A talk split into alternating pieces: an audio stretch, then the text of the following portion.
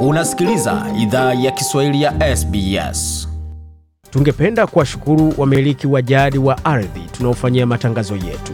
Kuanzia leo, idhaa ya Kiswahili inatoa heshima zake kwa Kamareg, watu wa taifa la Kulinga, kwa wazee wao wa sasa na wa zamani. Pia kuanzia leo tuna wakubali wa Aboriginal na Torres Strait Islander ambao ni wamiliki wa jadi kutoka ardhi zote unaosikiliza matangazo haya. Karibu tena katika makala ya idhaa ya Kiswahili ya SBS ukiwa na migode migerano, tukuendelea na yale ambayo tumeandalia kwa sasa. Tupate kionjo cha yale ambayo yako hapo mbele, tukizungumza na mtaalamu wa maswala ya uchumi kutoka Tanzania, Bwana Walter Nguma, ambaye alikuwa na kusema kuhusu mfumuko wa bei pamoja na ongezeko ya bei ya mafuta na jinsi inavyoathiri hali ya maisha ya kawaida huko barani Afrika. Kitu ambacho kilikuwa kinauzwa shilingi elfu tano hivi sasa kina unakuta kwamba kimepanda bei hata mara mbili, unauziwa shilingi elfu saba elfu kumi e, bei yake imeendelea kwenda juu. Yote hayo unaweza ukasikia baada ya makala ambayo tumeandalia, lakini kwa sasa tupate muktasari wa habari. Hoja ya gharama ya maisha yahusishwa katika kampeni za uchaguzi mkuu wa shirikisho na wanafunzi wa sekondari kuvaa barakoa shuleni katika jimbo la kusini Australia kufuatia agizo jipya la serikali ya jimbo hilo.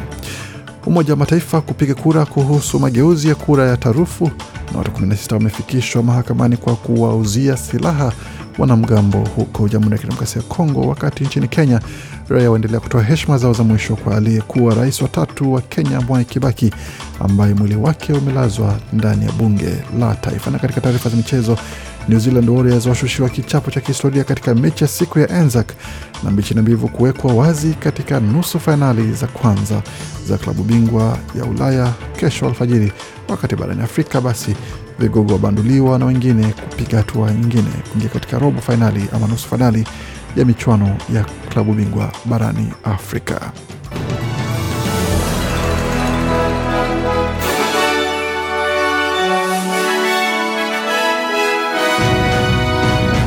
Wasikiliza idhaa ya Kiswahili ya SBS na hii hapa ni taarifa kamili ya habari, tukianzia katika suala zima la siasa za uchaguzi mkuu. Masuala ya gharama ya maisha yanaendelea kujitokeza katika kampeni ya uchaguzi mkuu. Mbunge wa shirikisho wa chama cha Leba Jason Clare amesema shinikizo za gharama ya maisha ni muhimu hasa kwa watu katika eneo bunge lake la magharibi Sydney. Jason Clare ni mbunge wa Blackland ambalo lina idadi kubwa ya jamii zinazozungumza Kiarabu, Kivietnamu na Kichina. Alipozungumza na shirika la habari la Arabic 24 mjini Black, uh, Bankstown Jumamosi tarehe 23 Aprili, alisema ukosefu wa ajira katika eneo bunge lake uko juu kuliko takwimu wastani za kitaifa na baadhi ya watu wanakabiliana na wakati mgumu kumudu gharama za maisha. Scott Morrison says that everything's fine and that you know the economy is fantastic. Anasema Scott Morrison anasema kila kitu kiko sawa na kuwa uchumi uko sawa. Njoo Bankstown, njoo Auburn na utakutana na wamiliki wa maduka wanaokabiliana na wakati mgumu, ila utakutana pia na watu hapa ambao wanaemea, wanaonunua vitu vichache kwa sababu hawana hela za kutosha kununua kila kitu wanachohitaji, Bwana Clare alisema na wanafunzi wa shule za upili wa kusini Australia watatakiwa kuendelea kuvaa barakoa katika shule kupunguza maambukizi ya uviko 19. Baraza la usimamizi wa dharura wa jimbo hilo limesema kwamba sheria ya barakoa itaendelea kutumiwa kwa wiki nne za kwanza za muhula kuanzia wiki ijayo. Wanafunzi wa shule za msingi hawatalazimishwa kufuata mwongozo huo, ila walimu wote katika shule za msingi na sekondari watatakiwa kuvaa barakoa. Kiongozi wa jimbo hilo Peter Malonakis amesema kwamba uamuzi huo ulikuwa mgumu sana na Wearing masks for kids in schools is, isn't convenient. It anasema haifai kwa watoto kuvaa barakoa shuleni, si kawaida, ila tunachukua uamuzi huu kwa maslahi yao, kwa maslahi ya kujaribu kupunguza usumbufu kwa mazingira ya masomo ambayo tumeona uviko ukiwalazimisha kutumia kwa muda mrefu sasa, alisema kwa unyonge kiongozi huyo Peter Malanauskas. Na katika taarifa zingine, chama cha wafanyakazi wa huduma ya afya kimesema ombi lake la malipo ya juu juu kwa wafanyakazi wa huduma ya wazee ni kesi muhimu zaidi ambayo imewahi simamiwa. Chama hicho kimewasilisha kesi yake ya malipo ya juu kwa tume ya usawa wa kazi hii leo Jumanne tarehe 26 Aprili ikisema wanachama wake wanastahili pewa nyongeza ya mshahara ya asilimia 25. Jared Butler ni msemaji wa HSU na amesema sio swala la viwanda tu, ila ni swala la maadili na kijamii pia.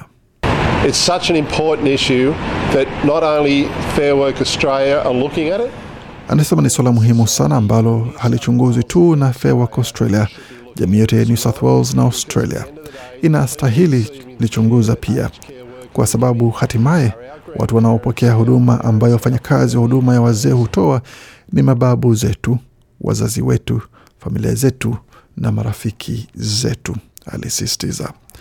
Na nchi 193 wanachama wa baraza kuu la Umoja wa Mataifa watapiga kura kuhusu azimio litakalo wahitaji wanachama watano wa kudumu wa baraza la usalama katika siku za usoni kufafanua ni kwa nini wanaitumia kura yao ya turufu. Majadiliano ya mageuzi ya kura ya turufu ni nadra na yenye utata, lakini yamefufuliwa tena na uvamizi wa Urusi nchini Ukraine, huku zikizilenga moja kwa moja Marekani, China, Urusi, Ufaransa na Uingereza ambao ndio pekee walio na haki ya kura ya turufu.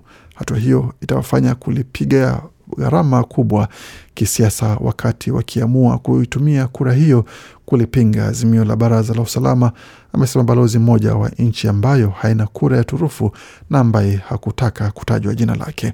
Wakosoaji wanaita hatua hiyo iliyowasilishwa na Liechtenstein kuwa ni mageuzi rahisi ya kiutaratibu, lakini haijawahi haijawekwa wazi kama mageuzi hayo yatawashinikiza wanachama hao watano wa kudumu kutoitumia sana kura yao ya turufu au kama itategeneza pia mazingira ya kutumiwa zaidi kura hiyo wakati wanachama wa kudumu wanapopendekeza rasimu zenye utata wanazofahamu kuwa wapinzani wao watazipigia, watazipinga ili wawalazimu kueleza hadharani ni kwa nini watachukua msimamo kama huo.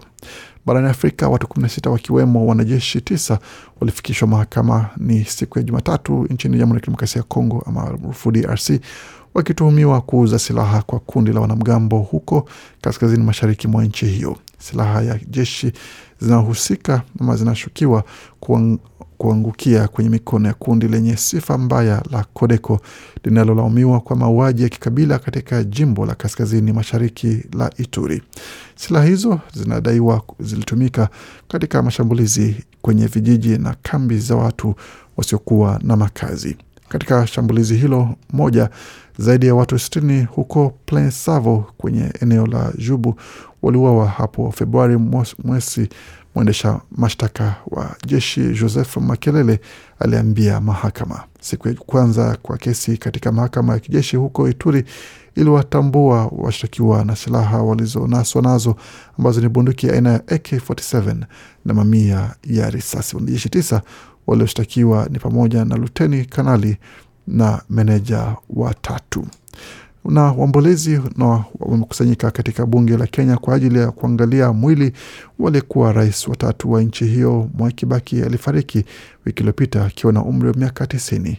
Jeneza la bwana Kibaki limefunikwa kwa bendera ya taifa mapema hii leo likisindikizwa na wanajeshi kuelekea bungeni ambako litalala kuanzia hapo leo hadi Jumatano. Rais Uhuru Kenyatta anatarajiwa kuongoza umma katika kutoa heshima na kutazama mwili wa hayati Kibaki. Bunge la Kenya ambalo kwa sasa liko mapumzikoni litakuwa na kikao maalum siku ya Jumatano kumwenzi Kibaki. Wiki iliyopita Rais Kenyatta alitangaza kipindi cha maombolezi na bendera kupeperushwa nusu mlingoti hadi hayati Kibaki atakapozikwa. Kibaki atazikwa kitaifa na heshima zote za kijeshi.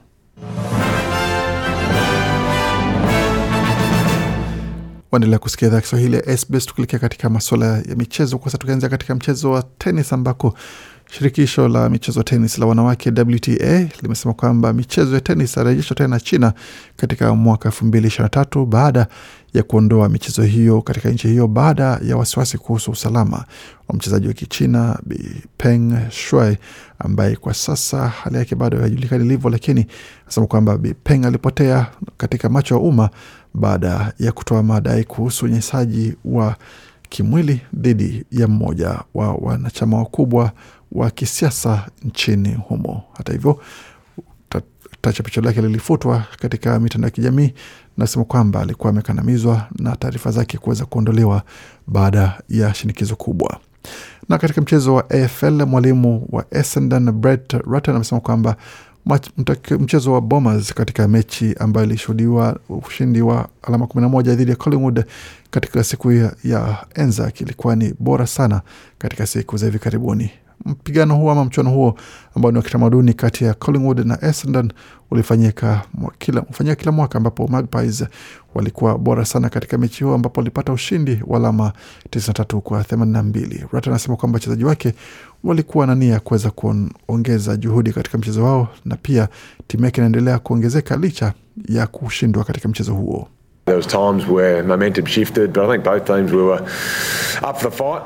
Anasema kuna wakati tuliongeza nishati na kuna wakati tuliongeza juhudi, lakini licha ya kile chochote na licha tulichofanya, ilikuwa ni mechi ambayo haikuwa kabisa wazi sana na ilikuwa na ushindani mkubwa sana, lakini bila shaka tumeendelea kukua kupitia mchezo huu na tunaendelea kuongeza juhudi katika siku zijazo.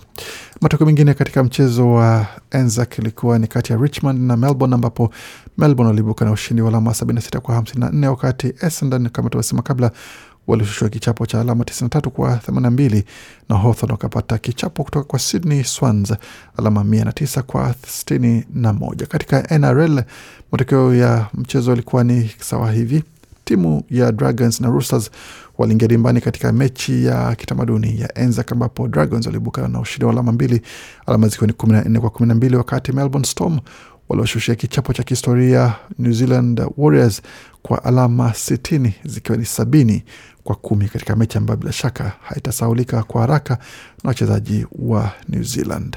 Na katika mechi ya soka ya ligi kuu ya Australia ilikuwa ni hapo jana, mechi ambayo ilichezwa kati ya Brisbane Roar na Melbourne Victory iliisha kwa alama kwa magoli ikiwa ni moja moja, timu zote mbili kuchangia alama moja.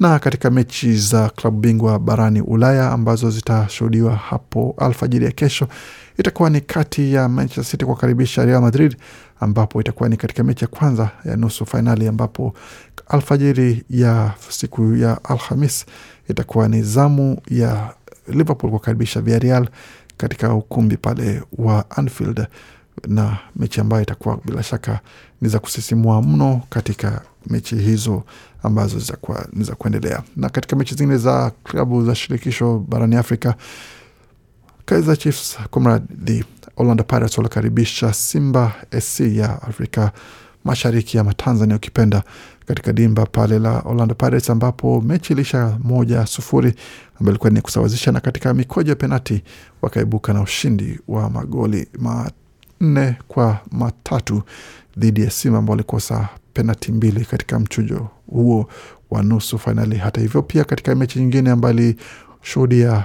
timu ya TP Mazembe kuwacharaza Pyramids wa Misri magoli mawili kwa sufuri.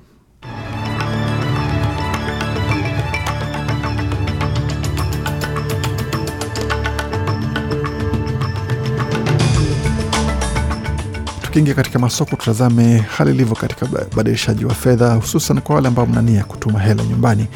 Hizi huenda zitakuwa ni takwimu ambazo mnazafurahia kujua. Kwa sasa dola moja Marekani ni sawa na dola moja na senti 38 za Australia, wakati dola moja wa Australia sawa na shilingi 1675 na senti tatu za Tanzania, wakati dola moja Australia sawa na shilingi 83 na senti 41 za Kenya, wakati dola moja Australia sawa na shilingi 2547 za Uganda, wakati dola moja Australia sawa na faranga 738 za Rwanda, dola moja Australia sawa na shilingi na faranga 1449 na senti 12 za Burundi, kwa mradhi za Jamhuri ya Kidemokrasia ya Kongo, kati dola moja Australia sawa na faranga 1463 za Burundi. Katika utabiri wa hali ya hewa mjini Sydney kwa sasa nyuzi joto ni 14.4, wakati Melbourne ni 19.3, Brisbane 20.3, Perth 20.8, Adelaide 18.9, wakati mjini Hobart ni 12.8, wakati kuna pia manyunyu ya mvua vilevile vile, wakati Canberra ni 14.3 na uwezekano pia wa manyunyu ya mvua, wakati mjini Darwin ni 31 na nukta kwa upande wa nyuzi joto hapo. Kufikia hapo ni mwisho taarifa habari ambayo tumeandalia. Bakia nasi kwa makala mengine maana kujia muda usio mrefu. Uendelea kusikiliza Kiswahili ya SBS.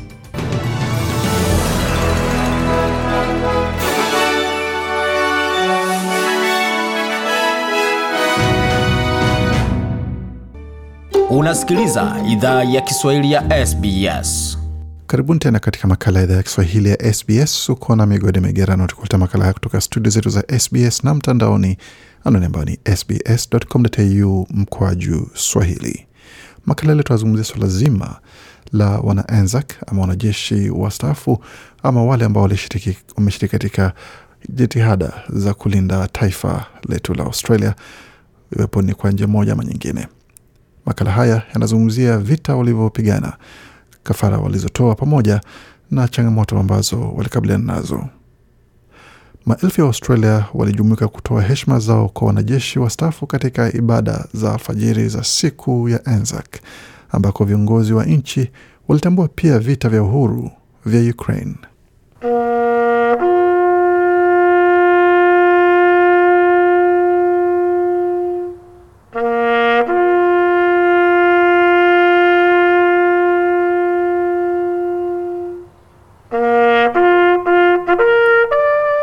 Jua linapochomoza katika siku ya Anzac, mlio unaofahamika wa tarumbeta waleta Waaustralia na watu wa New Zealand pamoja kote nchini na duniani kwa kumbuka waliopotezwa katika vita.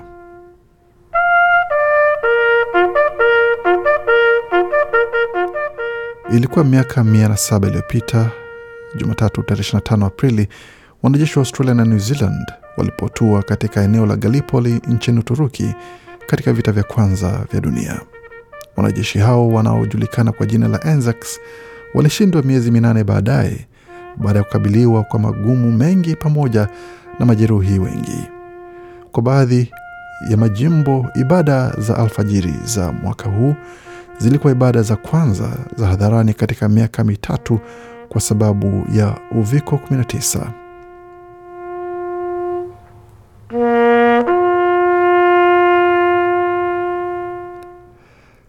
Leo pia ni siku ya kwanza ya Anzac tangu wanajeshi wa Australia walipoondolewa Afghanistan. Andrew Lewis ni kasisi mkuu wa jeshi la wanamaji wa Australia. Aliongoza ibada ya alfajiri katika mji mkuu wa taifa Canberra.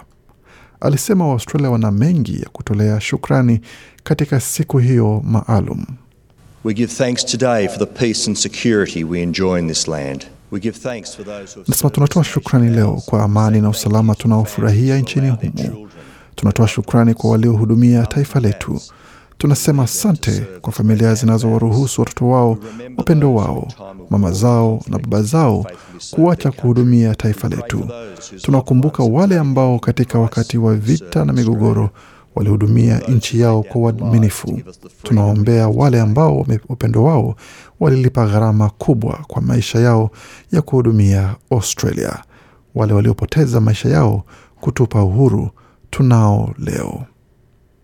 Mwaka huu pia unaadhimisha miaka 80 ya matukio muhimu kwa Australia wakati wa vita vya pili vya dunia vinavyojumuisha mashambulizi ya mabomu mjini Darwin, kushindwa kwa Singapore pamoja na kampeni ya Kokoda Truck dhidi ya wa majeshi ya Japan nchini Papua New Guinea.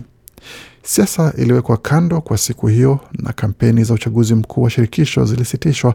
Waziri Mkuu Scott Morrison na naibu kiongozi wa upinzani Richard Marles walihudhuria ibada za alfajiri mjini Darwin.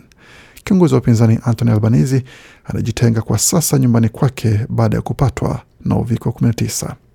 Katika hotuba yake, Bwana Morrison alisema kuna uhusiano kati ya vile ambavyo alifanya zamani na kile ambacho watu wa Ukraine wanafanya kwa sasa. home, family,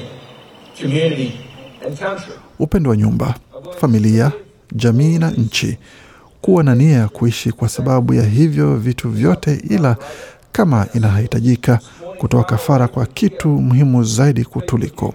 Asubuhi leo, mbali na hapa, watu wa Ukraine wanafanya hivyo, na katika siku ya leo tunapowaenzi waliopigania uhuru wetu, tunasimama na watu wa Ukraine ambao wanafanya hivyo wakati huu. Ibada ya alfajiri mjini Canberra ilianza kwa muda wa kimya wa kutafakari uliofuatwa na sauti ya jididiridu iliyochezwa na Taryn Roch, mwanajeshi wa kikosi cha wanahewa kutoka jamii ya Waremi.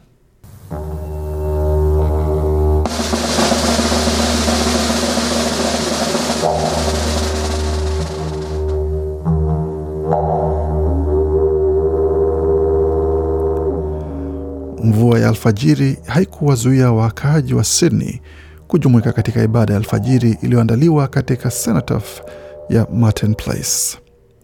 Meja Jenerali Matthew Pearce alitoa heshima zake kwa mchango maalum wa Waaustralia wote akisema kwamba These campaigns, like all Australians, have been committed to. kampeni hizi sawia na kampeni zote wa Australia wakijitolea ni sehemu ya utambulisho wa taifa letu. Zimejaa hadithi za Waustralia wa kawaida waliokuja pamoja licha changamoto kusaidiana na kuweka maisha yao hatarini kulinda maslahi ya nchi yetu pamoja na kutengeza siku bora za usoni zilizo huru dhidi ya vitisho kutoka vikosi vya maadui.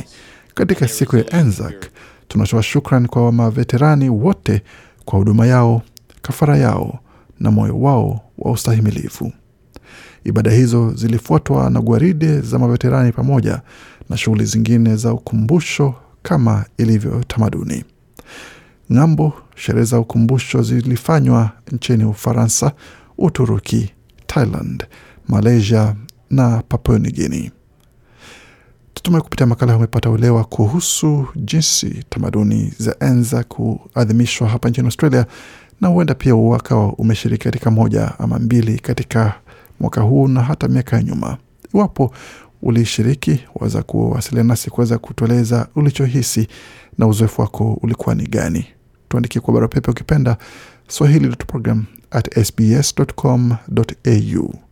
Makala aliandaliwa na waandishi wetu Tina Quinn na Gode Migerano, na bila shaka unaweza ukayapata kwenye tovuti yetu anwani ambayo ni sbs.com.au mkwaju Swahili.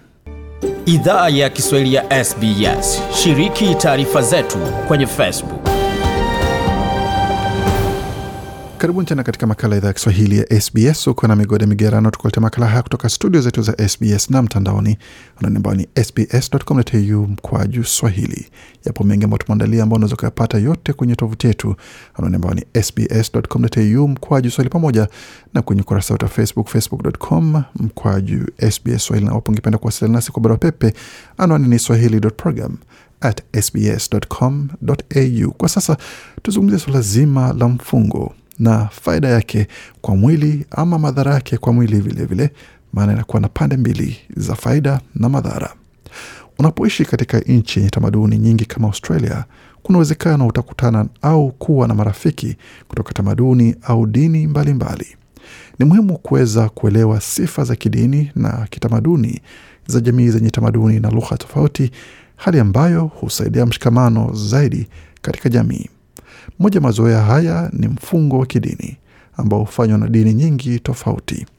Katika makala haya tutachunguza jinsi mfungo wa kidini unavyoathiriwa ama unavyoathiri afya ya mwili na kama kunaweza kuwa pia manufaa yoyote.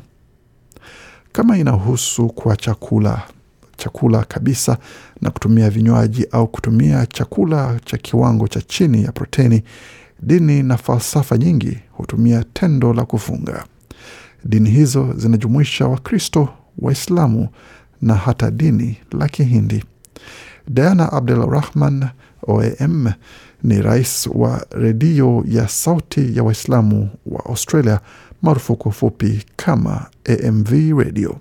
Redio hiyo hupeperusha makala kwa Kiingereza kwa masaa 24 ya siku mjini Canberra wakati wa mfungo wa Ramadan.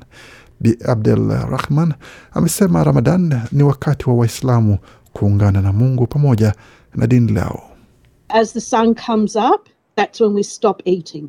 We do not eat or drink. Amesema jua linapochomoza ndipo tuna chakula, hatuli wala kunywa siku nzima hadi jua linapotua, ambapo ni wakati wa sala la nne la siku.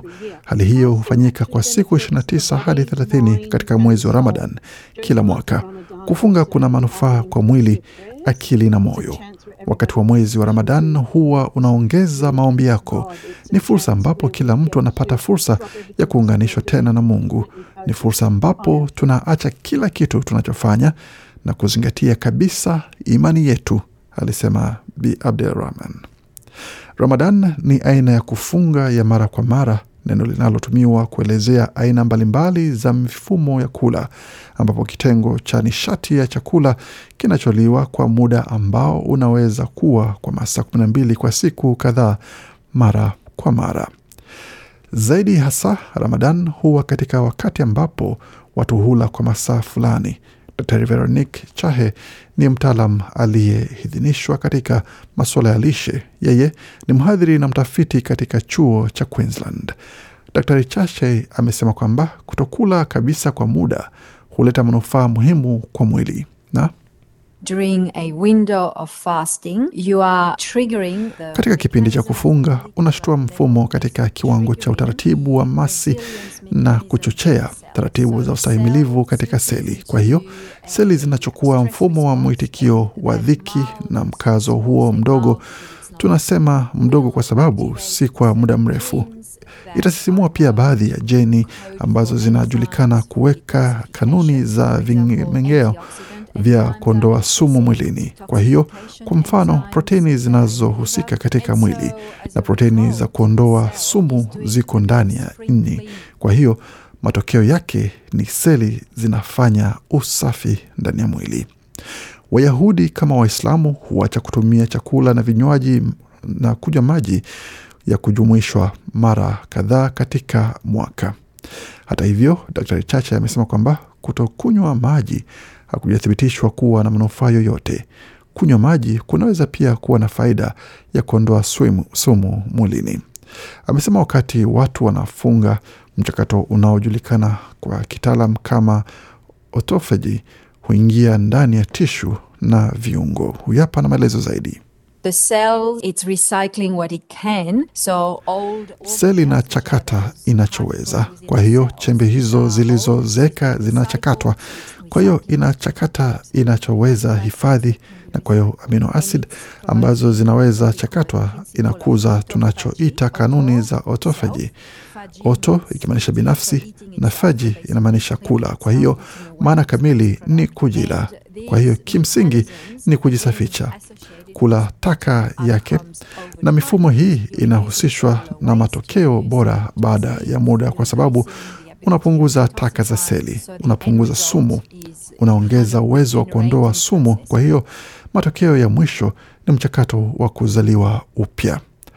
Daktari Chache amesema kwamba mtu anapokula tena baada ya kufunga, seli zinakuwa na uwezo bora wa kunyonya virutubisho na and then when the person starts feeding again then that Mtu anapoanza kula tena, hatua hiyo ya kuhama kutoka kufunga na kuanza kula tena ina manufaa kwa sababu seli zimenyimwa baadhi ya virutubisho, kisha virutubisho hivi vinapowasili vinatumia vizuri virutubisho hivi, haipotezwi, haiko kwa ziada, inatumiwa kwa kazi bora ya seli.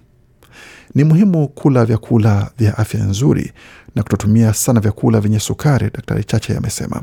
Hii itachochea ongezeko la insulin na hata upinzani wa insulin kwa muda, ambayo ni madhara sana.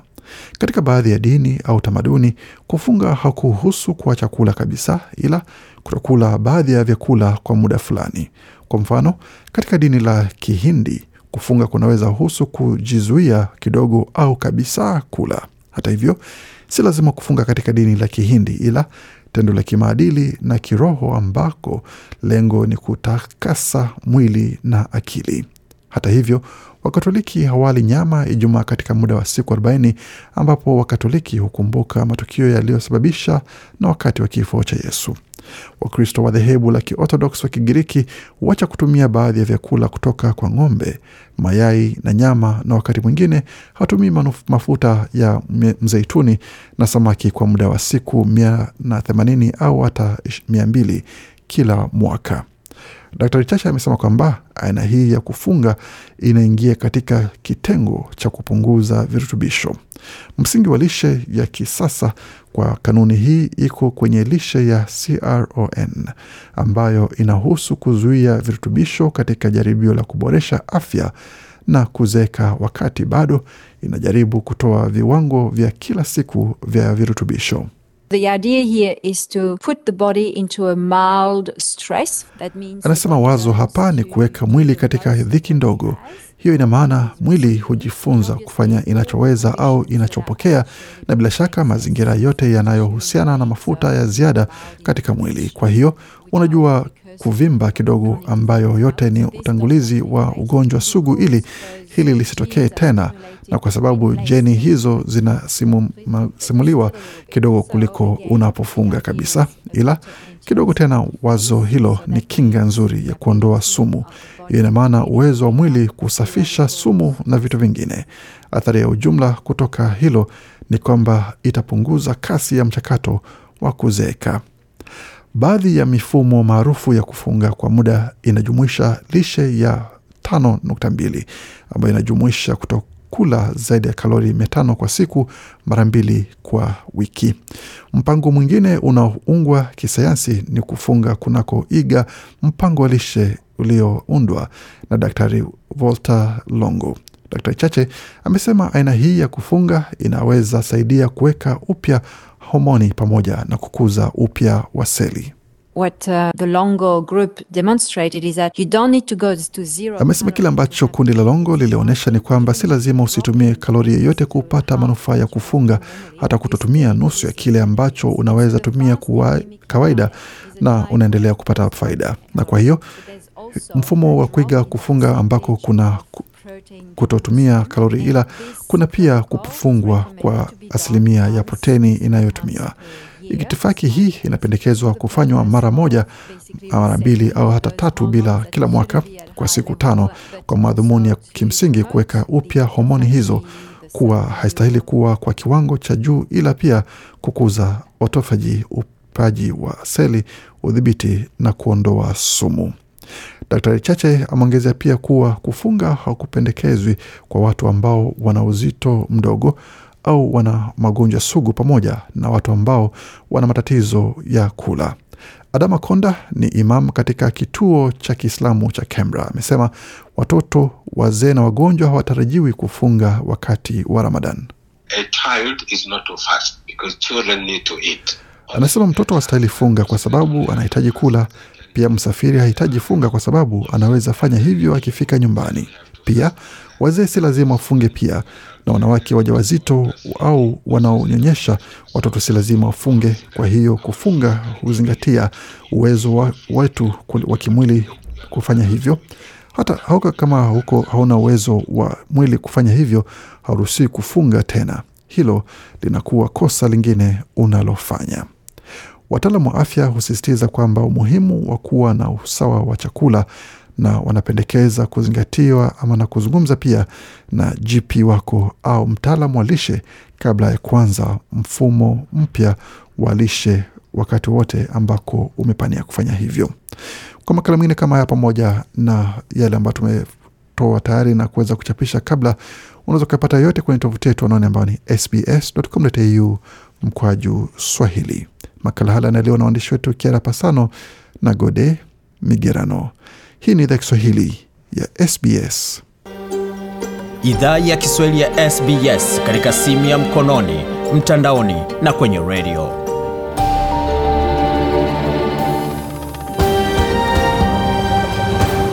Karibu tena katika makala ya Kiswahili ya SBS ukiwa na migode migerano, tukuletea makala kutoka studio zetu za SBS na mtandaoni anwani ambayo ni sbs.com.au mkwa juu swahili. Kwa sasa tugeuzie macho katika suala zima la makala kutoka barani Afrika, hususan kutoka ukanda wa Afrika mashariki na kati, na mwandishi wetu Jason Nyakundi atasubiri katika studio zetu na makala haya kuhusu yaliyojiri katika siku hivi zilizopita. Wataalamu wa uchumi wanaonya kuwa huenda nchi za Afrika Mashariki zikakumbwa na changamoto kubwa za kiuchumi kutokana na kupanda kwa bei za mafuta ikiwa hatua za haraka hazitachukuliwa. Wiki mbili za kwanza za mwezi huu wa Aprili, kanda ya Afrika Mashariki ilikumbwa na uhaba mkubwa wa mafuta na kupanda kwa bei ya bidhaa muhimu, wakati eneo hili linapojikamua kujikwamua kutokana na athari za janga la COVID-19 na kufufua uchumi wao. Maeneo mengi yalikumbwa na uhaba mkubwa wa mafuta hivi karibuni, na sehemu ambazo bidhaa hiyo inapatikana ilikuwa inauzwa kwa bei ya juu zaidi. Kutokana na kupanda kwa bei za mafuta, gharama ya maisha nayo pia inapanda. Mfumuko wa bei nchini Kenya umefikia asilimia 6.29, Uganda asilimia 3.2, Rwanda asilimia 4.2, Tanzania asilimia 3.8, Burundi asilimia 13.3, Sudani Kusini asilimia 25 na DR Congo asilimia 5. Walter Nguma ni mtaalamu wa uchumi nchini Tanzania. Sasa ukiangalia kwa hivi sasa rasilimali hii ya mafuta imepanda bei eh, kwa kiasi kikubwa sana, na wala hatuoni dalili ya kwamba bei hii inaweza ikashuka. Sasa hii imepelekea inflation, kwamba bei ya vitu imeendelea kupanda juu, hasa zile bidhaa ambazo tulikuwa tunaziagiza kutoka nje, mfano wa magari na vifaa vingine vya umeme na kadhalika na kadhalika, vimeendelea kupanda juu kwa kasi kubwa katika masoko yetu ya hapa Afrika na Afrika ya Mashariki. Mfano mzuri ukija hata katika soko kuu la kibiashara, kwa mfano Kariakoo, eh, kitu ambacho kilikuwa kinauzwa shilingi elfu tano hivi sasa kina unakuta kwamba kimepanda bei hata mara mbili, unauziwa shilingi elfu saba elfu kumi e, bei yake imeendelea kwenda juu. Kwa hiyo e, hili suala la mafuta kwa kweli e, limeendelea kufanya bei za bidhaa kuendelea kupanda juu, lakini pia e, gharama za uzalishaji e, zimeendelea kukua juu, na hasa ukizingatia kwamba yale maeneo ambayo umeme bado haujawa uhakika au toshelezi umepelekea kwamba gharama zile za uzalishaji zikaendelea kwenda juu. Mfano mzuri naweza kuambia, kwa mfano hapa Tanzania e, viwanda vingi hivi sasa uzalishaji wake e, umekuwa ni wa kusuasua kutokana na kwamba kuna lile tatizo la umeme, alafu pia wamekuwa na matumizi ya, ya, kutumia jenereta ambazo zinatumia e, mfumo huu wa wa diesel pamoja na petroli. Sasa hivi vyote vimepanda bei. Sasa ukiangalia ni kwa namna fulani kwamba viwanda hivi katika uzalishaji e, vime, vimeweza kusuasua kutokana na kwamba zile gharama za uzalishaji zimeendelea kwenda juu, lakini pia kuna zile bidhaa ambazo kwa tunategemea kutoka nje. Mfano mzuri pia ni e, ni kama kama unga wa ngano ambao tunategemea kutoka nje, nao pia gharama yake imeendelea kwenda juu. Kwa hiyo unaweza ukaona kabisa kwamba hali ya kiuchumi na hali ya maisha na thamani ya pesa yetu haina thamani ile kama ilivyokuwa mwaka jana au mwanzoni mwa Januari. Thamani yake kidogo imeshuka kutokana na kwamba mfumuko wa bei una tabia ya kupunguza thamani ya pesa. Rais wa tatu wa Kenya Mwai Kibaki aliyefariki Ijumaa atazikwa Jumamosi ijayo nyumbani kwake Othaya, kaunti ya Nyeri. Waziri wa usalama wa ndani Dr Fred Matiang'i alitangaza Jumamosi kuwa mzee Kibaki atafanyiwa mazishi ya serikali. Dr Matiang'i akiwa ameandamana na wanakamati wengine wa mazishi ya kiserikali na familia ya Kibaki katika jumba la Harambe alisema kuwa kutakuwa na ibada ya kitaifa ya kumwaga mzee Kibaki katika uwanja wa kimataifa wa Nyayo mnamo Ijumaa. Kuanzia kesho, Wakenya watakuwa na nafasi ya kumpa mzee Kibaki heshima zao za mwisho kwenye majengo ya bunge ambako mwili wake utalazwa hadi Jumatano. Kwa Wakenya ambao wangependa kutembelea familia ya mzee Kibaki, hasa viongozi na mabalozi, watafanya hivyo mnamo Jumanne na Jumatano katika afisi za marehemu zilizoko Nyari, Nairobi. Kwa wakazi wa eneo bunge la Uthaya ambao mzee Kibaki aliwawakilisha kwa muda wa miaka 39 watatoa rambirambi zao kwa kuandika kwenye kitabu katika afisi hazina ustawi wa eneo bunge hilo kuanzia leo Jumapili. Kibaki ambaye alifariki akiwa na umri wa miaka 90 alihudumu kama rais wa tatu wa Kenya kuanzia Disemba 2002 hadi Aprili 2013 akichukua hatamu kutoka kwa utawala wa kimabavu wa Daniel Arap Moi. Rais Uhuru Kenyatta alitangaza kifo cha mzee Kibaki mnamo Ijumaa na kusema kwamba taifa litaendelea kumwomboleza hadi siku ya kuzikwa kwake. Mkutano uliokuwa umepangwa kufanyika jijini Nairobi kati ya rais wa DRC na wawakilishi wa makundi ya waasi haukufanyika kwa kile kinachoelezwa ni kwa sababu za kiufundi. Ripoti inasema wawakilishi wa makundi ya waasi waliokuwa wamealikwa kushiriki kwenye mazungumzo hayo walishindwa kufika mjini Nairobi siku ya Ijumaa, na rais Felix Tshisekedi alikuwa amepanga kurejea jijini Kinshasa siku ya Jumamosi, na hivyo mazungumzo hayo yasingeweza kufanyika tena. Rais wa Kenya Uhuru Kenyatta aliahidi kusaidia makundi yote kufika kwa ajili ya mazungumzo hayo, lakini haikufahamika ni makundi yapi ya waasi yalikuwa yamealikwa. Lakini ripoti za ndani kutoka maafisa wa DRC walisema kundi la ADF linaloelezwa kuwa la kigaidi halikualikwa. Mkutano huu ulikuwa umepangwa kufanyika siku moja baada ya viongozi wa Kenya, DRC, Uganda na Rwanda na Burundi kukutana kujadili hali ya usalama mashariki mwa Jamhuri ya Kidemokrasia ya Kongo iliyojiunga hivi karibuni kwenye Jumuiya ya Afrika Mashariki. Viongozi wa nchi hizo walikubaliana kuunda jeshi la pamoja kukabiliana na makundi hayo ya waasi iwapo yataendelea kutekeleza mauaji dhidi ya raia kama ambavyo imeendelea kushuhudiwa. Mlipuko wa bomu uliotekelezwa na waasi wa Kiislamu wenye itikadi kali nchini Somalia ulipiga mgawa mmoja maarufu wa kando ya bahari katika mji mkuu wa Somalia, Mogadishu, na kuua takriban watu sita.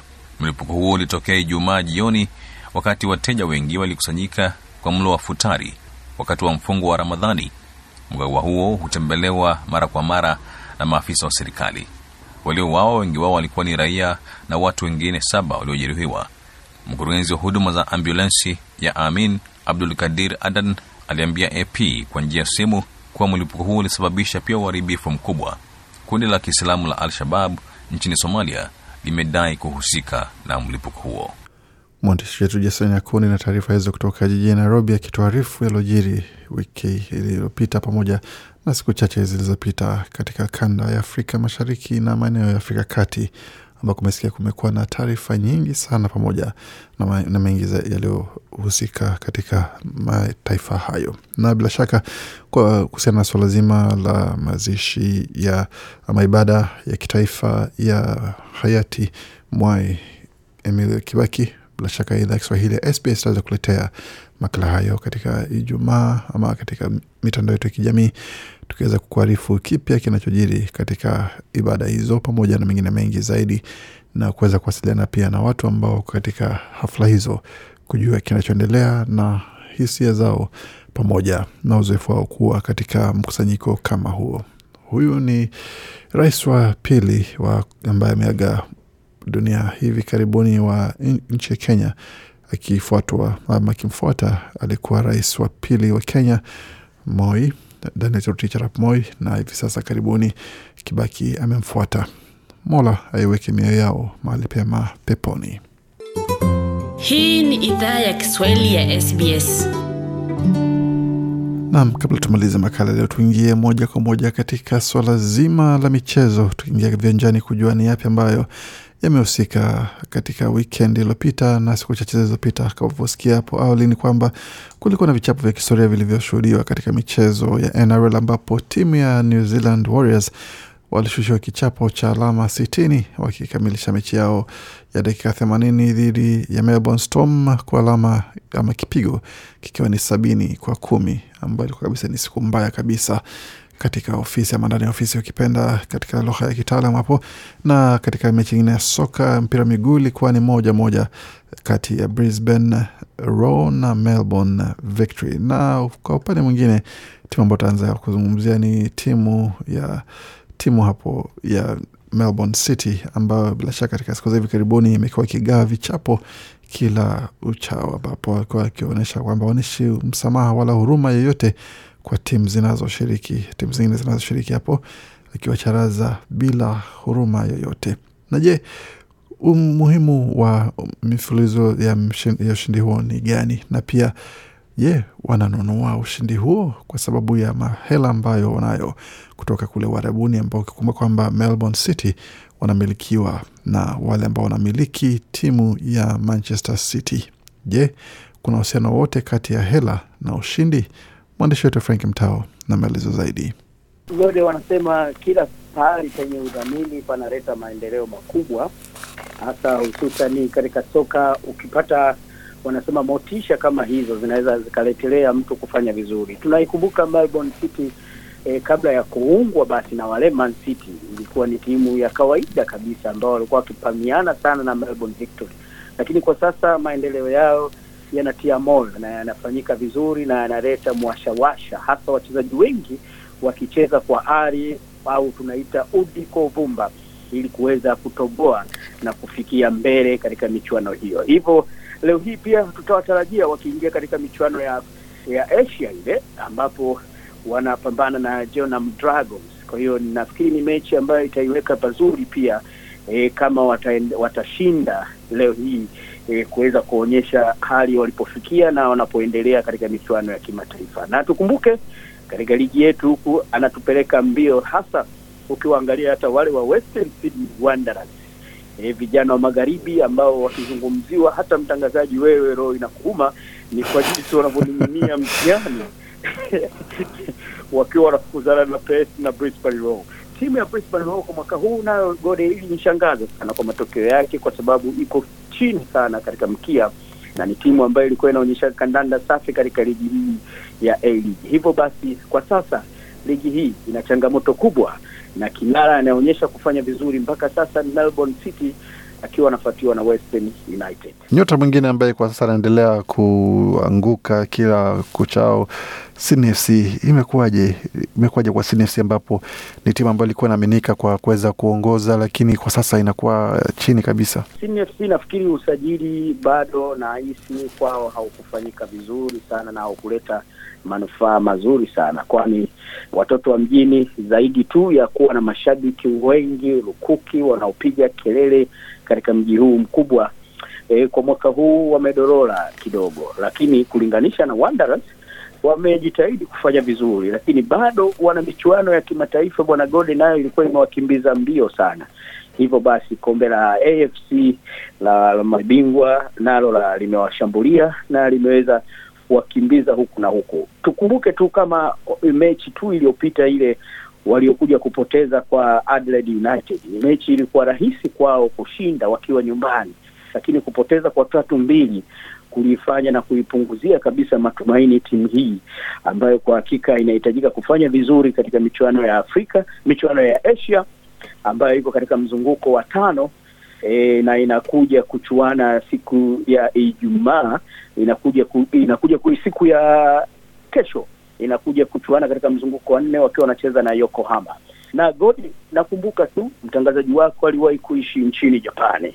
Timu hizi za Japani zinapambana timu hizi hazitaki lele mama, zinatafuta soko kuweza kufanya vizuri na kwenda mbele. Wanacheza kitimu na wanacheza kushambulia. Kwa sasa wako katika nafasi ya pili katika kundi lao, hivyo ni mechi ambayo inatarajiwa kuwa ni ngumu sana kwa Sydney FC, hasa wakiwa Sydney FC wakiwa e, ugenini.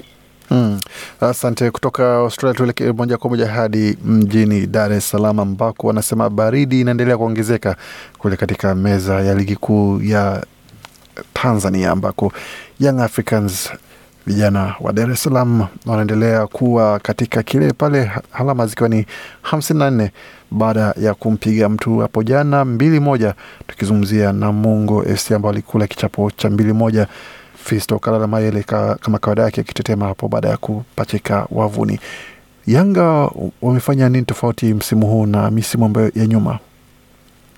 Msimu huu wamesajili e, tunasema wa wa vijana walioletwa kwa sasa wamesajiliwa kufanya kazi moja tu ya kuleta ushindi. Tukumbuke kwamba Yanga ni mwaka jana tu katika mwezi wa tatu hivi walikuwa na pigo kubwa la kuvunja e, tunasema e, e, tunasema wale wafundishaji wote, benchi zima la ufundi lilivunjwa na timu ikawa imevunjwa kwa kiasi kikubwa sana na baadhi ya wachezaji wengi sana e, kuondoshwa. Ni timu ambayo ilifanya mabadiliko makubwa katika historia ya soka nchini Tanzania. Karibu nusu timu au tunasema hata robo tatu ya timu walifukuzwa na kuachishwa mikataba yao. Hivyo ni pigo lilikuwa kwao kwa wakati huo, lakini chini ya GSM au Gharib Said Mohamed, mdhamini wao mkuu, waliweza kusajili upya na kuwaleta vijana machachari sana, na kwa sasa mchanganyiko wa wachezaji hao wa kimataifa kutoka Congo e, kutoka kule Mali na uh, nchi kadhaa zimefanya muunganiko mzuri sana, na wakaenda kuweka kambi nje ya nchi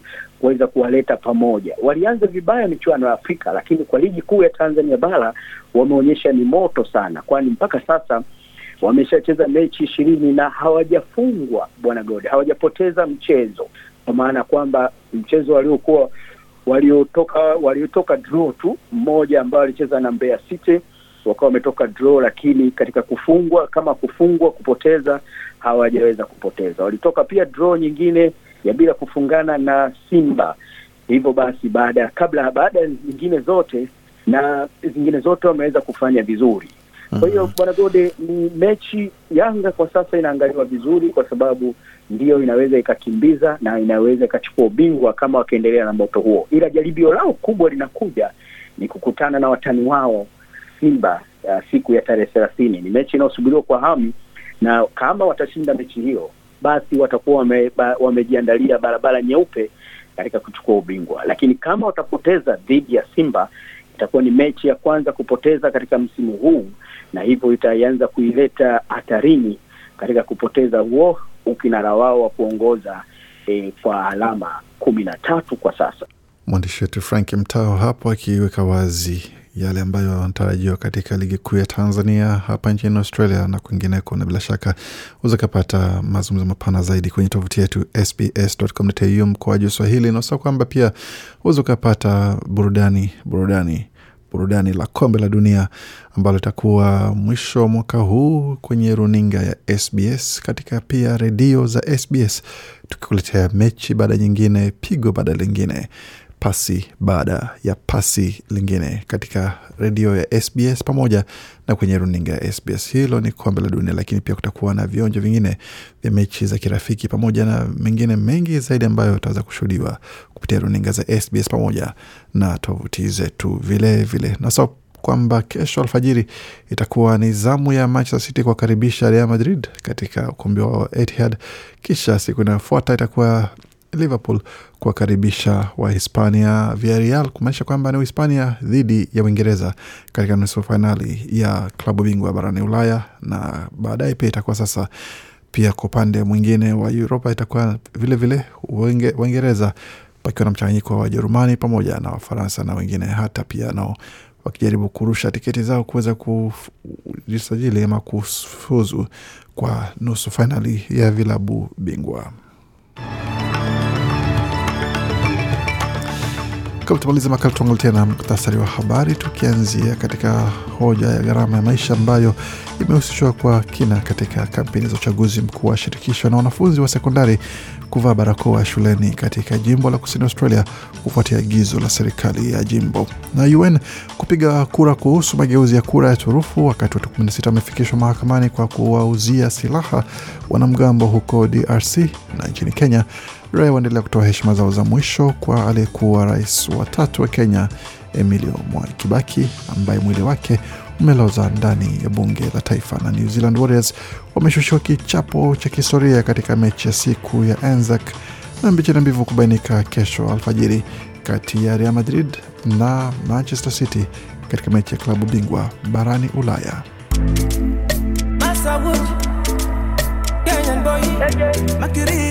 Kilicho na mwanzo shatikiwa na mwisho, nasi tumefika tamati ya makala leo. Hadi tutakapozungumza tena Jumapili, tutakia siku mwema na siku njema kokote mnakotusikiliza. Tembeleni tovuti yetu sbs.com.au mkoa Kiswahili kwa makala haya na mengine mengi zaidi tulioandalia. Alamsi. Je, unataka kusikiliza taarifa zingine kama hizi? Sikiliza zilizorekodiwa kwenye Apple, Google, Spotify au popote pale unapozipata.